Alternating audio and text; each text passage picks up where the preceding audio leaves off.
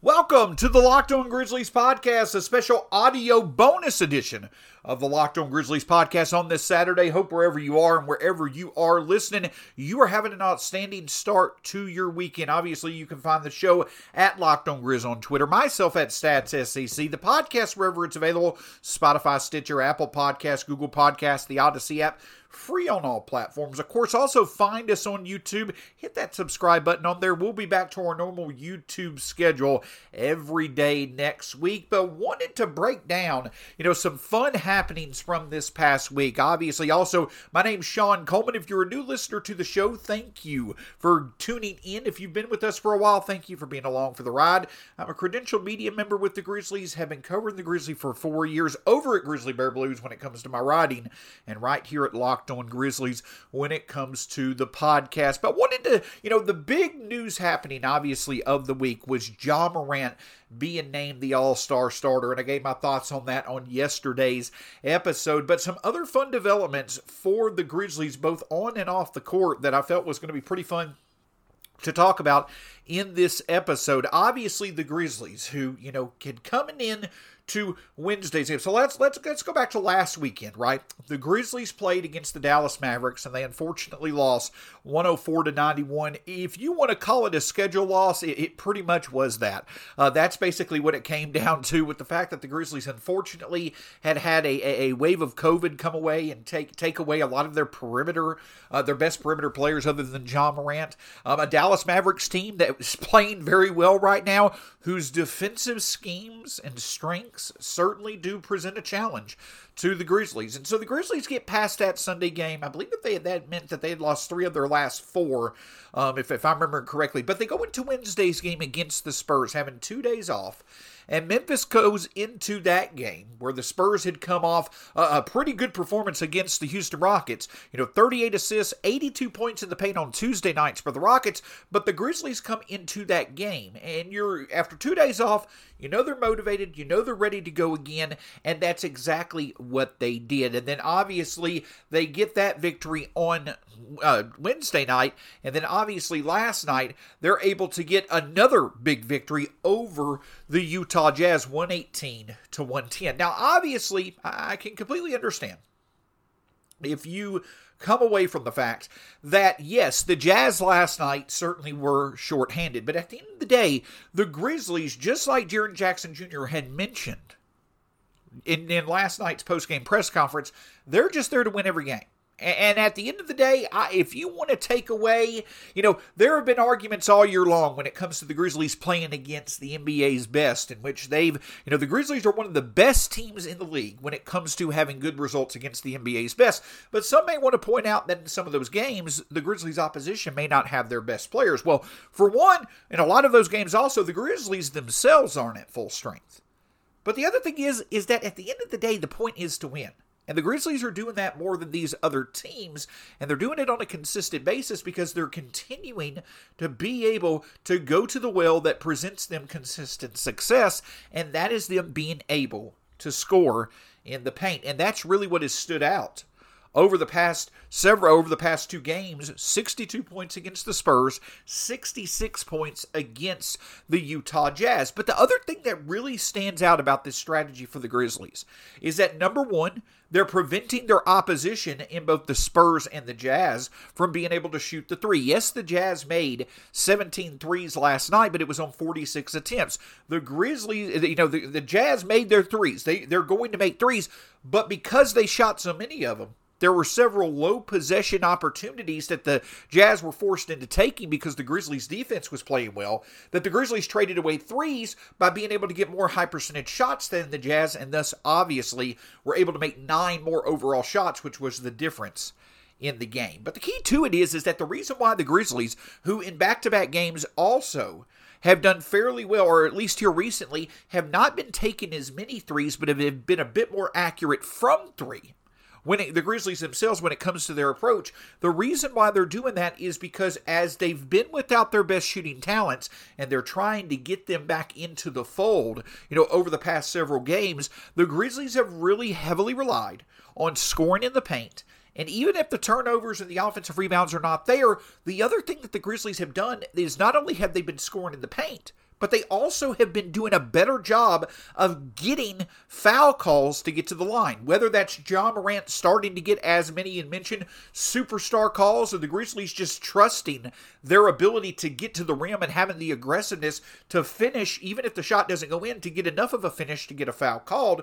The Grizzlies have had 40 free throw attempts against um, the Nuggets. I believe that they had 24 against the Spurs and then 26 last night against the Utah Jazz. I may have got the 26 and the 24 mixed up. But my point is, is that the Grizzlies are starting, and this is a byproduct, uh, a lot of Ja Morant, but also Jaren Jackson Jr., both players have had multiple games this month. Ja Morant, several games this month, where they've had 10 or more free throws. But the Grizzlies are starting to become, they're starting to evolve in doing a better job of getting not only getting into the lane to find their shot, led by Ja Morant and others, but also even if the shot's not there, the Grizzlies are doing a better job with aggressiveness of drawing fouls and thus getting to the free throw line. And I asked Taylor Jenkins about that earlier this week. I asked him back when they beat the Nuggets about the fact that the Grizzlies only had 19 assists in that game, but they had, but they, in three wins against the Nuggets this year, one of the big reasons why the Grizzlies have been able to win those games is due to their self creation. And part of that equation is the confidence that the Grizzlies roster has beyond Ja Morant. I'm talking Desmond Bane Jaren Jackson Jr., and others, beyond the overall improvement of Ja Morant, the roster as a whole has improved their resourcefulness and their confidence when it comes to creating their own shot. And that's leading to perhaps a bit of a regression in assists, but also more effective dribble drive games, more effective shot creation. And now we're starting to see a byproduct of all that is more fouls being generated and, the, and thus more free throw attempts. Now, obviously, as I've mentioned, the Grizzlies need to make more free throws, but if they're a team that's struggling from the free throw line, getting more quantity in the free throw department because the Grizzlies are becoming better at attacking the rim and drawing fouls. That is certainly a very good development. So, from a team aspect and from a scheme aspect, the Grizzlies' resourcefulness of not only scoring you know, points in the paint, you know, in general on the surface level, but also becoming more consistent at drawing fouls and getting to the free throw line. That is certainly a development that has helped them win games as they've been without their best shooters. And hopefully, if that stays there, that as the Grizzlies get Tyus and they get Desmond and others back, the ability to score in the paint plus the ability to get to the free throw line, that will open up more shots from three that the Grizzlies will be able to hit. But of course, from an individual standpoint, the other thing that stands out is that we saw it in that Milwaukee game in the third quarter. Yes, the Grizzlies lost that game, but we saw Jaren Jackson Jr. and Ja Morant as a duo take over that game for a stretch of it in the third quarter offensively. Well, against the Spurs and now against the Jazz, the two best players on the defensive end of the court and the offensive end of the court in both games, on the defensive end was Jaren Jackson Jr., who has had six blocks in the past two games. He, he's he's the only he's he his back to back six block games. He's the first person to do that since 2014 when Anthony Davis did it. But Ja Morant, 40 points against the 41 points against the Spurs, and then the first 30 point triple double in franchise history against the um, the Jazz. You've seen back to back games, folks. You've seen back to back games where Jaren Jackson Jr. is the best player, the most impactful defender on either team on the court, and Ja Morant is clearly the most impactful offensive player of either team on the court. The more consistently that happens, obviously, the more likely it is that the Grizzlies are, are, going to win. But the fact that this team, that the Grizzlies are seeing it happen in back to back games, that Ja and Jaren are having that level of impact in back to back games where Jaren's the best defender and Ja's the best offensive player, that's a good combination that leads to wins. And though the Grizzlies have won in several different ways this year, if the Grizzlies can start more frequently winning because of that reason, that's the type of development. That's the type of continued evolution that really is starting to take you from a sustainable winner, winner to potential fringe contender. That type of development is what will win playoff games, with Jaren being the most impactful defender, if not for the whole game, over significant stretches, and Ja being the most impactful offensive player. So, two impressive wins, even if they were games the Grizzlies were supposed to win. The way the Grizzlies did it even without some of their, you know, more utilized rotation pieces, it's impressive. And you're especially excited about the fact that the Grizzlies are starting to get to the free throw line more, free throw line more, and you're now seeing Ja and Jaren put together whole games where they're the most impactful defender in Jaren's case and the most impactful offensive player in Ja's case. But the other things to talk about from this week aren't what happened on the court, but a little bit of news rumbling when it comes to the Grizzlies' potential outlook for this trade deadline and beyond. We'll look at that in just a moment. But as I talk about when it comes to Ja and Jaren, the more confident that the Grizzlies can bet on Ja being the best offensive player, Jaren being the best def- defensive player in games, the better their chances are going to be able to win. Well, you certainly love those type of odds if you enjoy betting and wagering on sport. And while I can't sit here and give you that good of an odds on bets in general, I can tell you where to go to where the fastest and easiest way for you to bet on all the sports action you love is betonline.ag. Again, if you go to the new and updated website, put in the promo code locked on, you'll get a 50% welcome bonus on your first deposit. And you can bet on the NFL, NHL, NBA, whatever you choose to bet on. BetOnline is the place for you to get it done. Go to betonline.ag today to discuss all things, to look at all things when it comes to betting and wagering on sports. Can't thank you enough for making Locked On Grizzlies your first listen of the day. But want to remind you, the Locked On NFL Podcast Network certainly is alive and well with Championship Sunday tomorrow. And obviously, the major news before Championship Sunday, though nothing is official, Obviously, the news now that it seems as if the retirement of NFL great Tom Brady is imminent. And plus, so many futures of so many teams still on the line with coaching changes, personnel changes, what have you. After making Locked On Grizzlies your first listen of the day, for whatever NFL team is your favorite, check out the Locked On NFL podcast team show of your choice as your second listen of the day. So, of course, yesterday, the Grizzlies, you know, obviously everybody's still excited as can be. That video of Ja Morant entering the FedEx Forum the day after it was announced he was an all star starter, the camaraderie, just the overall reaction was unbelievable to see from Taylor Jenkins, the staff, and players as well. That certainly was a, a great moment to see as well. But another newsworthy item that came across from um, NBA uh, reporting legend himself, one of the best writers, reporters, insiders over the past quarter century and beyond in the NBA, Mark Stein, was in regards to the Grizzlies, one of the few, you know, tidbits that we have received this offseason to kind of get a timeline, you know, a few weeks ago. Uh, uh, Adrian Wojnarowski, Woj, again, I'm horrible with names, but Woj himself on the NBA Today show on ESPN, he had mentioned that it would seem as if the, the Grizzlies certainly do love their roster, and it would take something pretty specific for them to get dramatic at the trade deadline. Well, yesterday, Mark Stein came out and basically reported the same thing. The Grizzlies are certainly looking for wing depth, and we've known that for a while. We've known that the Grizzlies certainly would love to probably add another reliable wing, not necessarily a starter, but you know, another reliable wing that probably is under contract beyond this year. While the Grizzlies, though, are looking for that wing depth, they don't want to do anything to in any way, shape, or form impact their summer flexibility. And let's go back even further a bit. You know, because we talk about, you know, uh, we talk about Jerami Grant, we talk about um, uh, Harrison Barnes, we talk about these other players who are owed a significant payday beyond this year. Listen, those players are certainly fits that make sense for the Grizzlies roster, but this Grizzlies team is the team that made sure to put an emphasis on after they made the Steven Adams and after they made the uh, Eric Bledsoe trade, they made the move to move off Eric Bledsoe so that they would not have to pay the 4.9 million dollars to move uh, to get off of the last year of his contract after this season. They instead moved some pieces around to where that money would no longer be owed. Now, from that point of view, it seems to indicate that the Grizzlies certainly want to have as, as, as small of amount of money as on the books as possible going into next year. But for me, I think that the even bigger thing is is that the Grizzlies want to make sure that if they do have any commitments that are out there,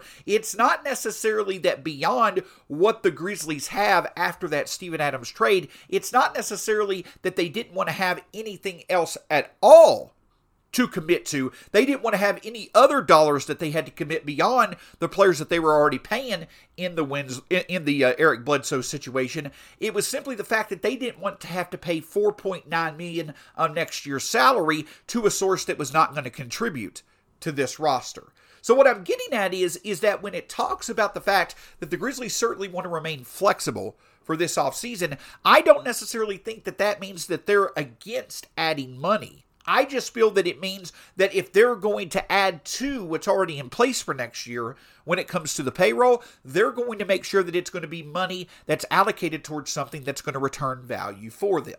And when it comes to wing depth, those type of, you know, sources of value that the Grizzlies could add for this year and beyond, they're the Kenrich Williams, perhaps the, you know, Justin Holidays. I had thrown out there the idea of a Kyle Kuzma who the Grizzlies will see tonight, but I don't think the Grizzlies get that big when it comes to their potential moves. But of course, you know, the other thing that stands out is is that, you know, perhaps there's the idea and Chris Herrington of the Daily Memphian astutely and logically pointed this out.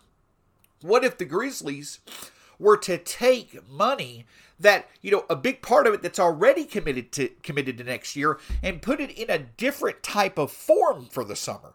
Yes, they, they could do a trade where they add money, you know, that they'll have to commit to for next year, but instead it's done now for it to be available over the summer for the Grizzlies to use in a trade. And in Chris Herrington's example, he had talked about De'Anthony Melton and Jarrett Culver in exchange for um, um, Eric Gordon of the Rockets. He checks the boxes of being someone that can help the Grizzlies now with his shooting, but also certainly could be an attractive money matching trade asset and a bigger deal that the Grizzlies may pull off this offseason.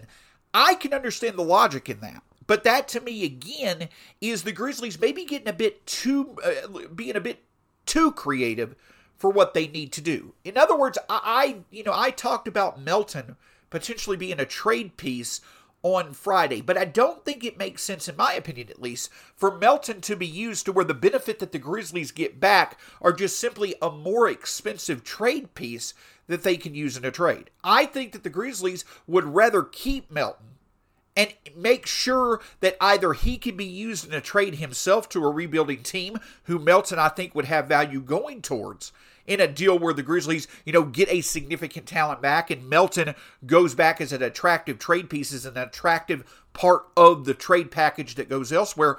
Or if Melton's not used in a trade, then he is a very affordable, you know, source of value for the Grizzlies as a depth piece moving forward. So I do do understand where if the Grizzlies were to get like an Eric Gordon, or if they were to get a Kyle Kuzma, or you know a a, a Jerami Grant or a Harrison Barnes, Barnes, so on and so forth, the Grizzlies could get that type of player for this year to make a run, but then could also still have those players be valuable enough to be a part of a trade in the offseason. I just don't know if the Grizzlies are going to go that route right now, though especially since they haven't even gotten to see the best version of themselves for more than 100 minutes this season. So that's what I'm getting at. There's sensible ways where the Grizzlies could do something significant, yet remain, yet have their flexibility remain in the summer for them to make that big trade that you know would be that all-in type move for them to take the step towards contention. But I don't think they do that type of move now. And I don't think that the Grizzlies are really looking to move off pieces now, to move off pieces of their young future now, to get a significant piece that they could just sit there and trade in the offseason. I think that that would probably be would probably be too creative and also in my opinion, I think that that probably would get away from the way that Zach Kleiman and the front office have operated in the past and also, you know, you're honoring the Grizzlies' success that they've had for their roster themselves. So, just from those comments from Mark Stein, they could be taken in a variety of different ways. I do think that the Grizzlies are open to the idea of adding salary beyond what is already owed to next year, especially when you consider the fact that they're likely going to need to have another reliable option or two to fill rotation minutes if players were to walk this off season or through a trade. The Grizzlies probably don't want to rely only on, you know, first or second or third year players. They'll want a few veterans for next year, a lot like Tyus Jones and Kyle Anderson are this year. If one or both of them were to walk, well, I could see the Grizzlies adding a piece at this trade deadline that would kind of step into the roles next year. So the things that I got from, you know, what Woj reported a few weeks ago, as well as what Mark Stein reported yesterday, is it makes logical sense. The Grizzlies really do obviously favor and they're invested in Ziaire Williams' development on the wing. But they also want to improve their ability to have a reliable wing option that they could have, especially if they were to run into injuries beyond this year. So I do think the Grizzlies are open to the idea of adding salary. I do think that it's smart for them to focus on wing depth, someone that they could, you know, have be a part of the rotation in whatever shape that is this year, but could step into a bigger role next year, like a Kenrich Williams or a Justin Holiday. But the Grizzlies are not giving up anything of real significance to acquire those pieces. I just think at the end of the day, what stands out to me the most about the timeline of comments that we've seen so far when it comes to the Grizzlies and the trade deadline, they're open to the idea of making trades. They're open to the idea because they do want to get a bit more certainty for now and into the future when it comes to the wing position.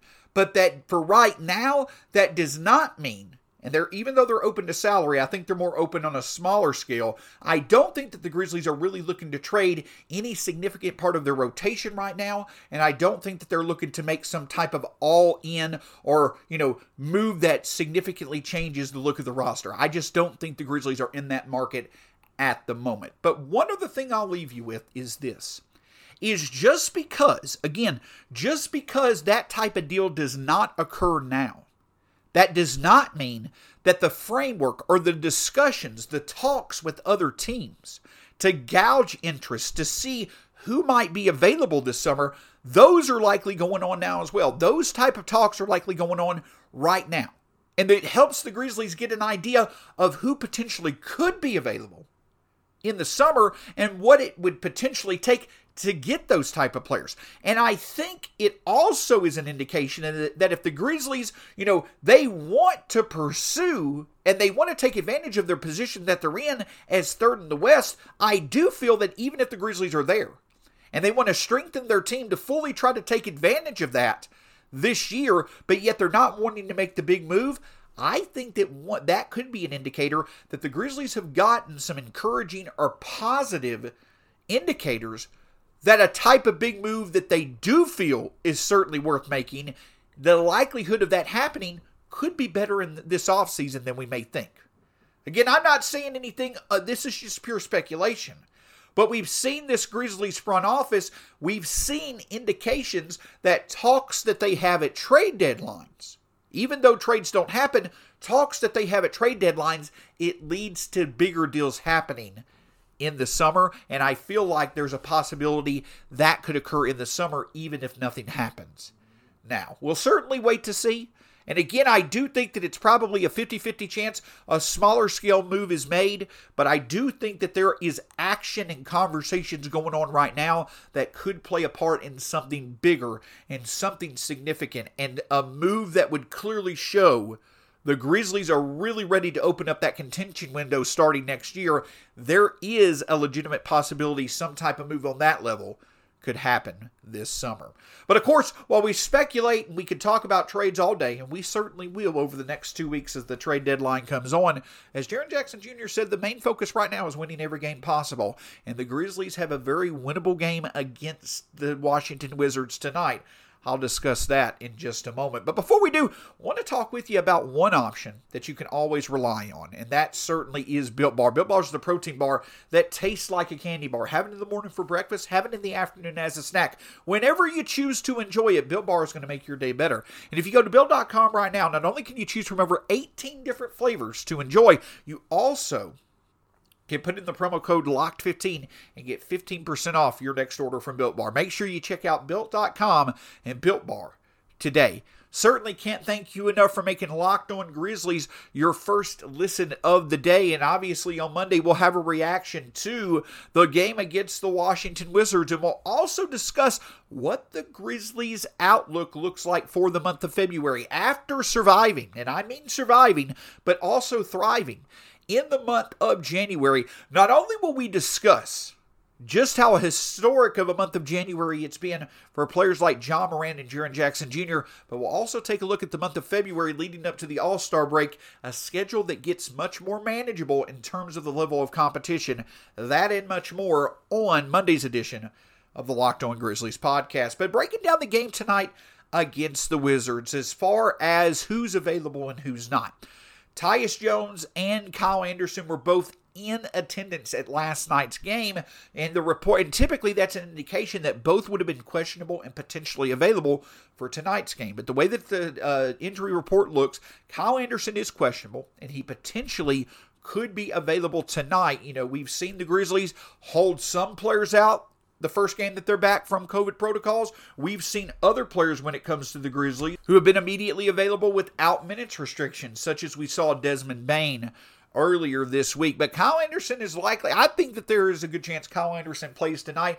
Tyus Jones remains out. Obviously, Dillon Brooks is out. Also, Ziaire Williams is potentially doubtful with left knee soreness. Hopefully, that's nothing, you know, a major concern, especially with how well Ziaire Williams has been playing as of late. But also, many rightfully had speculated that Ja Morant probably deserves a little bit of time off as well. And I think that he's going to get that time off at some point. You know, we saw back a few weeks ago that he was out for the game against the Clippers when the Grizzlies traveled out to LA. I think that Ja Morant, though he probably is not going to be the biggest supporter of it, I think either, you know, a bit, you know, less minutes if the Grizzlies were to get out to big leads or in general a, just a day off, I think that you may start to see tonight a move towards Ja Morant kind of lining his his load lighting. He he's taken on a lighter load when it comes to minutes so the Grizzlies can start to get him a bit of rest as they go through, you know, kind of, a, you know, the, the stretch of the season where it, it becomes a grind. The Grizzlies are going to be on the road more. This is a part of the season, again, that not many of these young players have experienced more than last year at the most. And so while Ja Morant's still probably going to get 30 minutes a game and you, and you want to play him as much as possible, and he wants to play as much as possible, his rest and overall conditioning isn't that big of a concern. You also want to be mindful of how much basketball basketball he has played in 2021 and make sure you keep him as fresh as possible. Well, with the Washington Wizards coming into the FedEx Forum tonight to play against the Grizzlies, on paper, this should seem like another game where the Grizzlies should be able to set the tone early and figure out a way to get the lead and keep the lead in order to win the game. But the Washington Wizards, even though they have been struggling as of late, there's going to be some extra motivation on their end. And a couple of other factors that really play into their benefit tonight is that the Wizards have not played since Tuesday night. They've had three days off uh, without playing basketball. And on and last Tuesday night, the Washington Wizards were on the losing end of the second biggest comeback, 35 points in NBA history when they lost 116-115 to the Los Angeles Clippers. So they were 3 and 5 on their homestand. After a hot start to the season, they've kind of struggled over the past five to six weeks. They were three and five on their homestand. They had that embarrassing loss on Tuesday night. They've had three days off. This Washington Wizards team is going to be highly motivated to put together a very good performance tonight to kind of reset the tone for their season. And the other thing is is that they do not currently have any injuries, so they are going to be able to rely on their depth. So the, this is probably going to be a tougher challenge for those reasons, for logical reasons, even if logic may suggest the Grizzlies should have a, a bit of an easier time than most getting a victory tonight with, with how much better they look on paper than the Wizards. But that doesn't mean that the Grizzlies don't have clear ways in which they can be able to take advantage. One big area that's going to impact tonight's game is which team can shoot the three better. So far in January, the Grizzlies are dead last in the NBA in three pointers made point per game, 9.4 threes. The Washington Wizards are much better. They're tied for second to last in the NBA with 10 made threes per game. But so that means that whichever team were to get hot from beyond the arc, that certainly helps out their chances to win. But the Grizzlies, and unlike last time, unlike the last time this Grizzlies and Wizards team played, which I believe was the sixth or seventh game of the year, and the Wizards were able to win in the nation's capital by 28, the Grizzlies right now, the number one paint scoring team in the NBA, the Wizards are second to last in terms of opponents' two point field goal percentage. In other words, unlike last time, where it appeared that the Grizzlies should have the advantage to dominate in the paint and get the win, the Grizzlies do clearly have that advantage this time, but they got to do it. They've got to do it. If the Grizzlies can simply continue to get into the lane, get high percentage shot at the rim consistently, show their resourcefulness in terms of drawing fouls, which, by the way, the Wizards are in the bottom five of the league in terms of free throws allowed per game. If the Grizzlies can do those simple factors, they should be able to open up enough looks from three to where you're not going to have to attempt 35 to 43s tonight, but you should be able to make it the double digits to support a great effort in the paint to get the victory. That's something that should be open to the possibility of happening for the Grizzlies. And another thing that stands out is that Washington is last in the NBA in the month of January in terms of, uh, of steals per game at 5.6. The Grizzlies lead the NBA in steals and blocks per game. Plus, obviously, they likely are going to have the rebound advantage tonight as well. The point is, is that beyond the Grizzlies' ability to produce in the paint against a team that's not that good at stopping production in the paint, the Grizzlies should also have the opportunity to get extra possessions through causing turnovers and getting offensive rebounds. So there is so the remedy to success tonight is simply the Grizzlies sticking with the game plan that's consistently helped them win games over the last 2 months. But it's simply going to have to be playing efficient basketball. It's going to be ha- it's going to take everybody contributing on both ends of the court because you're going to see Washington be the more rested team. I'm not going to say they're the more motivated team, though they have plenty of motivation, but the Grizzlies are going to have to play, you know, good basketball tonight. Even though it may seem like a game where the Grizzlies could have a large margin for error, I don't think that's going to be the case. Memphis is going to have to play efficient basketball, but if it can get into the lane, it can draw fouls, it can get those second chance opportunities.